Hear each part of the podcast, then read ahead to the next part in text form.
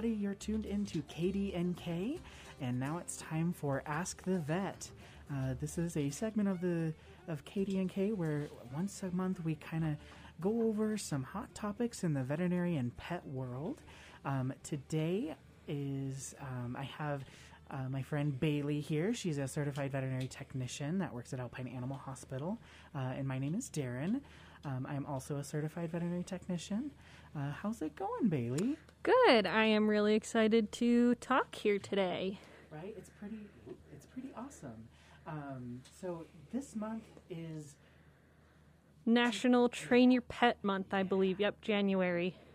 Um, and I know you're pretty pretty versed in um, training yourself, so I figured it'd be a good idea to talk about some of the basics. Um, and just as a reminder to you listeners out there, uh, this is a call-in show. And to reach us here, if you have any questions, uh, you can reach us at 970 963 2976. Uh, And just call us with any questions in relation to training. Uh, so, Bailey, um, what are some of the basics of training that every uh, pet owner should know? Yeah, that's a, a great but also tough question because there's a lot of things involved uh, in training dogs in general. But I think um, something that gets pushed to the back burner or maybe overlooked um, when we're not thinking about the basic obedience commands like sit, down, stay, things like that, um, is just basic uh, socialization. Um, and socialization can mean a number of things. It can mean being desensitized to other dogs, but also being desensitized um, and getting your dog to experience different uh, events, um, people, places, activities like car rides, things like that. Gotcha. Yeah, so that's definitely a, a good point that the basics of training are, that's a broad term for sure. Um, so, something, so working in a veterinary clinic, we often see that uh, a lot of times we have reactive dogs. So, that means, um, you know, they react poorly or negatively to other dogs, people. Um, what would you say is the most common cause of that? Yeah. Um, so lots and lots of dogs are, are fearful at the vet, which is understandable. It's a new, scary place for many dogs. Um, many of the times we are strangers to them, so it's totally normal um, for dogs to be fearful at the vet. Um, there's a lot of things that veterinary hospitals can do to try and mitigate some of those uh, stressors. Um, but I think one of the most common causes um, of that fearfulness at the veterinary office, um, well, I'll break it down into two things. I think two most common things um, is kind of a lack of socialization. Um, so whether um, it was maybe a, an older rescued dog who didn't get um, adequate socialization younger, or the second part of that being um, if any of the uh, owners with the dog or even the veterinary staff are also worried or unsure, the dog is going to sense that. Yeah, definitely. I, I would definitely say that we see that if owners or pet owners are um, nervous, anxious, then a lot of the times our little fur friends are pretty anxious too. Um, yeah. So, how are what are some ways that uh, we as pet owners can help to decrease the, the fear and stress and anxiety at, at the vet? Yeah. Um, and these these tips um, and ideas really could work anywhere, not just for dogs fearful at the vet, but fearful of other dogs or um, aggressive towards other dogs, um, fearful in the car or with strangers, uh, a numerous amount of things. So. Um, one of the most important things, kind of that I alluded to just a second ago, is that you, as the pet owner, um, should be really calm and confident um, at all times for your dog so that they can have a human to look up to that is going to keep them calm and tell them there's nothing to be worried about and protect them in a sense. Um, secondly, I think that um, dogs who have excuse me Um, dogs who maybe didn't get um, socialization as a younger dog, um, it's never too late to try and start socializing. Um, and while we're trying to socialize and desensitize dogs to those scary things like strangers or other dogs or a new place, it's important to um, really distract. Distraction and redirection of dogs' attention and focus is one of the, I would say, main um, factors of socialization and desensitization training. So instead of letting them be fearful and focus on that uh, scary thing, um, it's nice to be able to redirect their focus with a treat or a favorite toy or another basic command, something like that. Gotcha. Yeah, that's definitely helpful. Um, I would say, you know, that's it, redirecting, you know, even in humans, you know, we see a squirrel, we forget about something else. Right. At the doctor, if we get poked, a lot of times they'll be talking to us and doing other stuff. So, um, I guess one of the other things about, you know, just general pet training um, is what should be um, the biggest, uh, gosh, I can't think of the question. um, what would you say is a good, you know, should you do high incentive reward? Should you do toys? Yeah, like how do you kind of put that into action? How do you enforce that Yes, distraction per se? Um, so it's going to be different for every dog.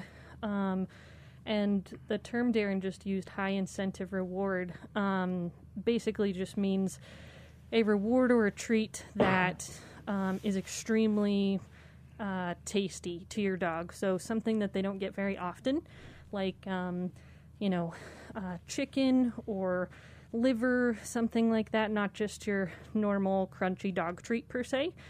Um, but however, other dogs, maybe like um, golden retrievers, come to mind, are uh, really um, invested in toys like balls um, or squeakers. So that may be a really high reward value item for them. Um, so really, to put that kind of distraction and redirection um, tool into play, you're going to want to um, make sure that whatever you are holding or have is something your dog always looks forward to and really enjoys. Um, and then you want to help help your dog associate that fun, good item with being less scared and um, focusing their attention away from whatever they're uh, scared about. Perfect. Yeah. So, I, you know, I think that would be awesome. A lot of times we use like you know baby food, dried liver treats. There, there's some really uh, exotic treats out there nowadays that are just they're they're crazy to think about for sure. yeah, we've got you know bison lung and tr- lamb trachea and anything you can think of that a dog might want to eat. It's out there. Exactly.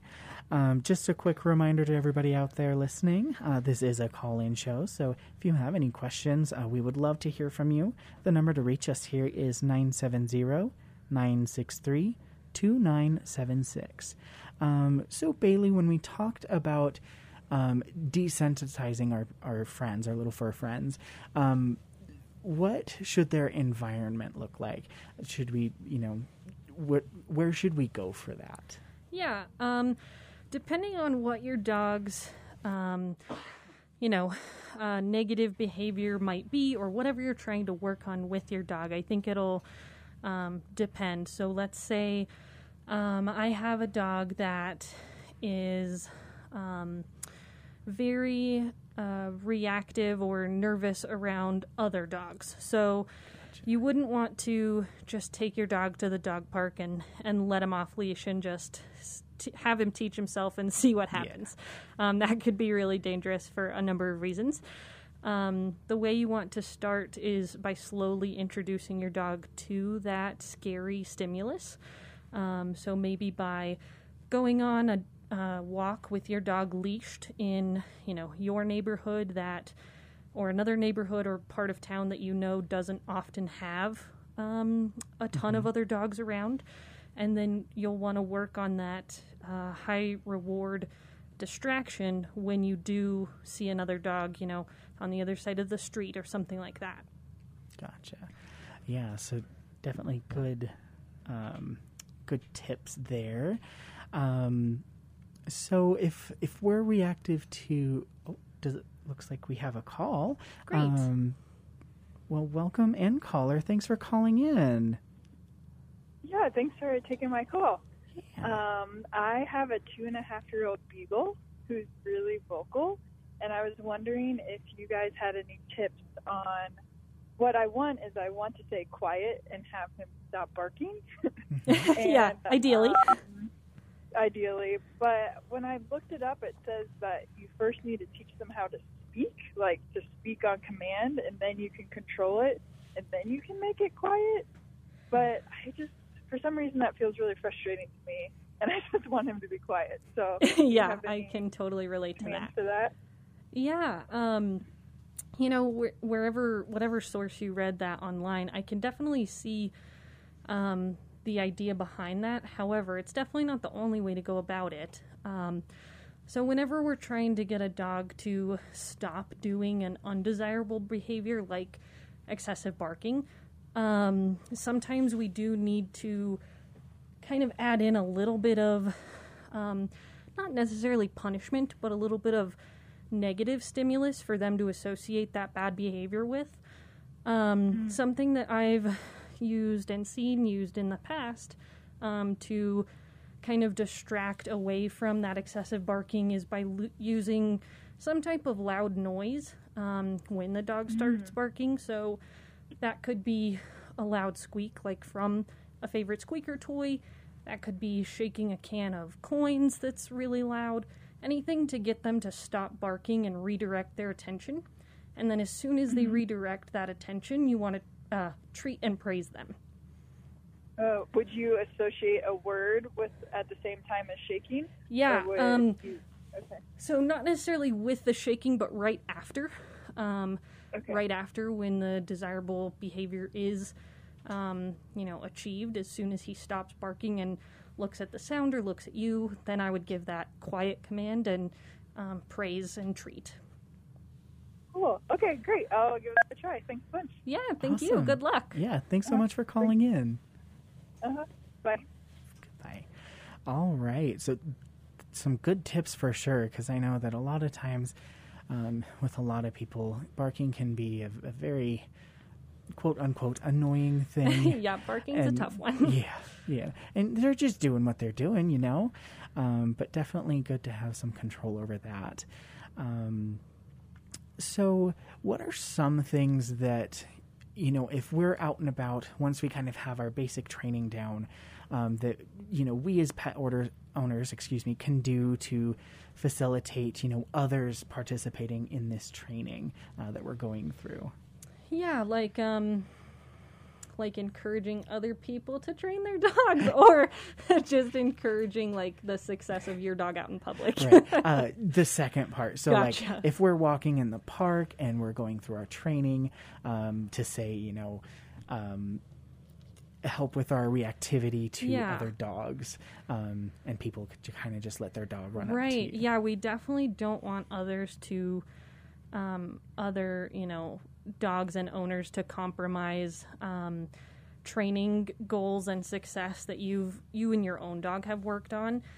Um, there's there's something I'll mention um, that maybe some of us have already heard of. It's called the Yellow Dog Project or the Yellow Leash Project, um, and basically it's kind of like a a worldwide movement where if dogs do have certain um, issues or negative behaviors like being aggressive or reactive towards other dogs or strangers, something like that. Um, there are uh, little yellow flags and ribbons and you know different yellow collars and leashes that um, people can put on their dogs specifically for this purpose um, and it's you know meant to be kind of like a public um, announcement slash warning to say hey my dog and i are working on some stuff training wise please give us some space um, so really just communicating with the public and the people around you friends and family members, things like that, um, is key to not take steps backwards in that training. For sure, for sure. Um, again, just a quick reminder this is a call in show. So if anybody out there has any questions, you know, in regards to training, um, go ahead and give us a call here. The number is 970 963 2976. Um, and yeah, we would love to hear your questions. Um, let's see, kind of next thing. I had the question, then it disappeared. This has been a, a constant theme today, it seems like. It's okay. it's almost Friday. It's almost yeah, Friday. exactly. Thank goodness. Um, so let's see. Oh, here's it, this can be a little bit of a sensitive topic. Um, what about muzzle training, our little Yeah. friends? Um, that's a great question. I'm really glad you brought that up. Actually, um, the even the word muzzle can be um, really scary and have a super negative stimulus in the pet owner um, community, um, and I think that that comes from kind of the past where most people have only seen muzzles used um, on dogs, you know, that are super aggressive in movies or only police dogs who are trained to bite, things like that.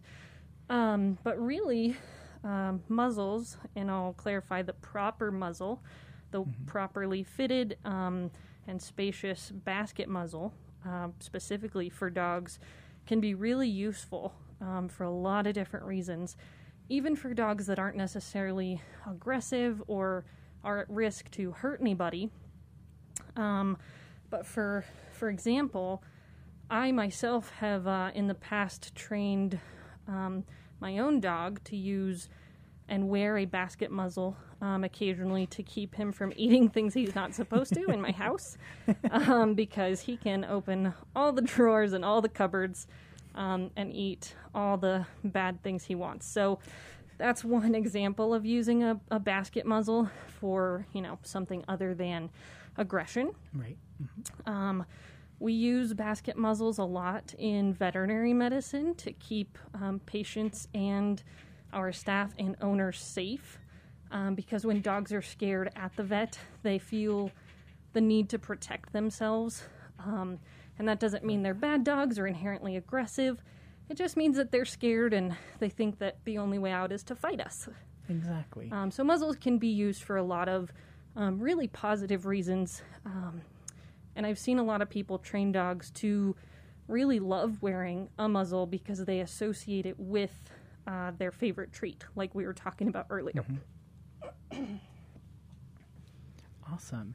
Yeah, definitely. Um, and it, the what made me think of that is how we use peanut butter and squeezy cheese and Yeah. all the really good quote unquote Junk stuff. food, all the dog junk food. Yeah. Yeah. Um, I, this might be a little bit off the topic of that, but um, if we're having to use a lot of treats, should we adjust their diet accordingly? Potentially, yes. Um, so it's very common that we'll have dogs and their owners come in for a vet visit, and the dog hops on the scale, and we've gained a few pounds since you know the last six months when we saw them. And uh, they're like, oh, it, you know, we've really been working on training, and I'm feeding them like dozens and dozens of treats a day, which is totally fine. Um, I don't want you to not give dogs treats. Um, however, we either need to increase the exercise that comes along with that, um, or just decrease their normal kibble or canned food amount by, you know, just a fraction um, to account for that, because we definitely don't want, um, you know, obesity or overweight problems to, uh, you know, conflict with other health problems. Yeah, absolutely. Um, and I guess kind of the last one here uh, that I was thinking about earlier was um, with our brand new puppies. They're so sweet, they're so cute. Um, what would you recommend is kind of like the basic, kind of bare minimum that we should do with these little friends to help prepare them for the, the veterinary world? Yeah, hundred percent. Um, and I'll say again that this won't only prepare them for you know veterinary visits, but just being happy and confident in their life and the world outside in general. Um, and I think the first most important step of that is again that kind of broad term of socialization. Um, and it really needs to be positive socialization. Um, so a lot of times, um, you know, the puppies are so cute and we love them and we want to take them everywhere with us, which is great. Um, but sometimes we just end up, and I'm guilty of this too, um, we just end up kind of throwing our puppy in the car and dragging it literally everywhere with us, whether it's happy or not, right? Exactly. Um, puppies, just like, um, you know, human children can get overwhelmed, um, meeting strangers, things like that. Um, everyone wants to come and run up to a puppy and pet it and love it and say how cute it is. But it's really important for owners to pay attention to um, kind of the body language and any cues that your puppy might be giving off that it's nervous um, or tense or scared or trying to hide. Because the more um, experiences he has where he's nervous, um, the less likely he'll want to be with to interact with strangers in the future. So, really making every outing, um, every stranger visit, every car ride really positive with a favorite toy or treat. That is the goal. Yeah, exactly.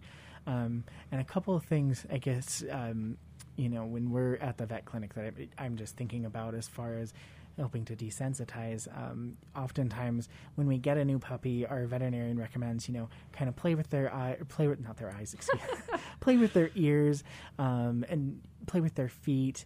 Um, and I don't know if we ever really go into like specifics with that. Um, is there a wrong way and a right way to do that? Yeah, so that plays into what we just talked about really well. So, anytime you're trying to um, teach your dog something or um, help desensitize them to something like trimming their nails or touching their feet or cleaning their ears, um, it needs to be uh, done kind of slowly and methodically, and again, really positively. Positive, positive, positive. Um, I'm sure most dog trainers anyone will meet will say that positive reinforcement is the number one way to go um, with dog training, and that's because it's you know it's proven. Um, so anytime you're you know touching a dog's foot or looking in their ear, it's important not to uh, force them or manhandle them um, into doing what you want, no matter how frustrating it can be. Um, again, I think we've all been there with our dogs, um, being irritated with them. Why won't you listen to me? Um, but they are so, so smart and they will learn everything that you teach them, whether you want them to or not. Um, so it's important that every experience, like cleaning an ear, touching a paw, is also associated with a treat. Yeah, absolutely. I think solid, solid uh, points there, and definitely just echoing that for sure. Um, do you have any resources for owners that are, you know, that you have found really um, helpful? Uh, whether that be, you know, online sources, h- humans, you know, trainers. yeah.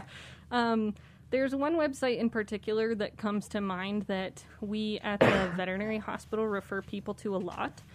Um, and it's called Fear Free Happy Homes. So that's Fear, F E A R, F R E E, H A P P Y H O M E S dot com, fearfreehappyhomes dot com.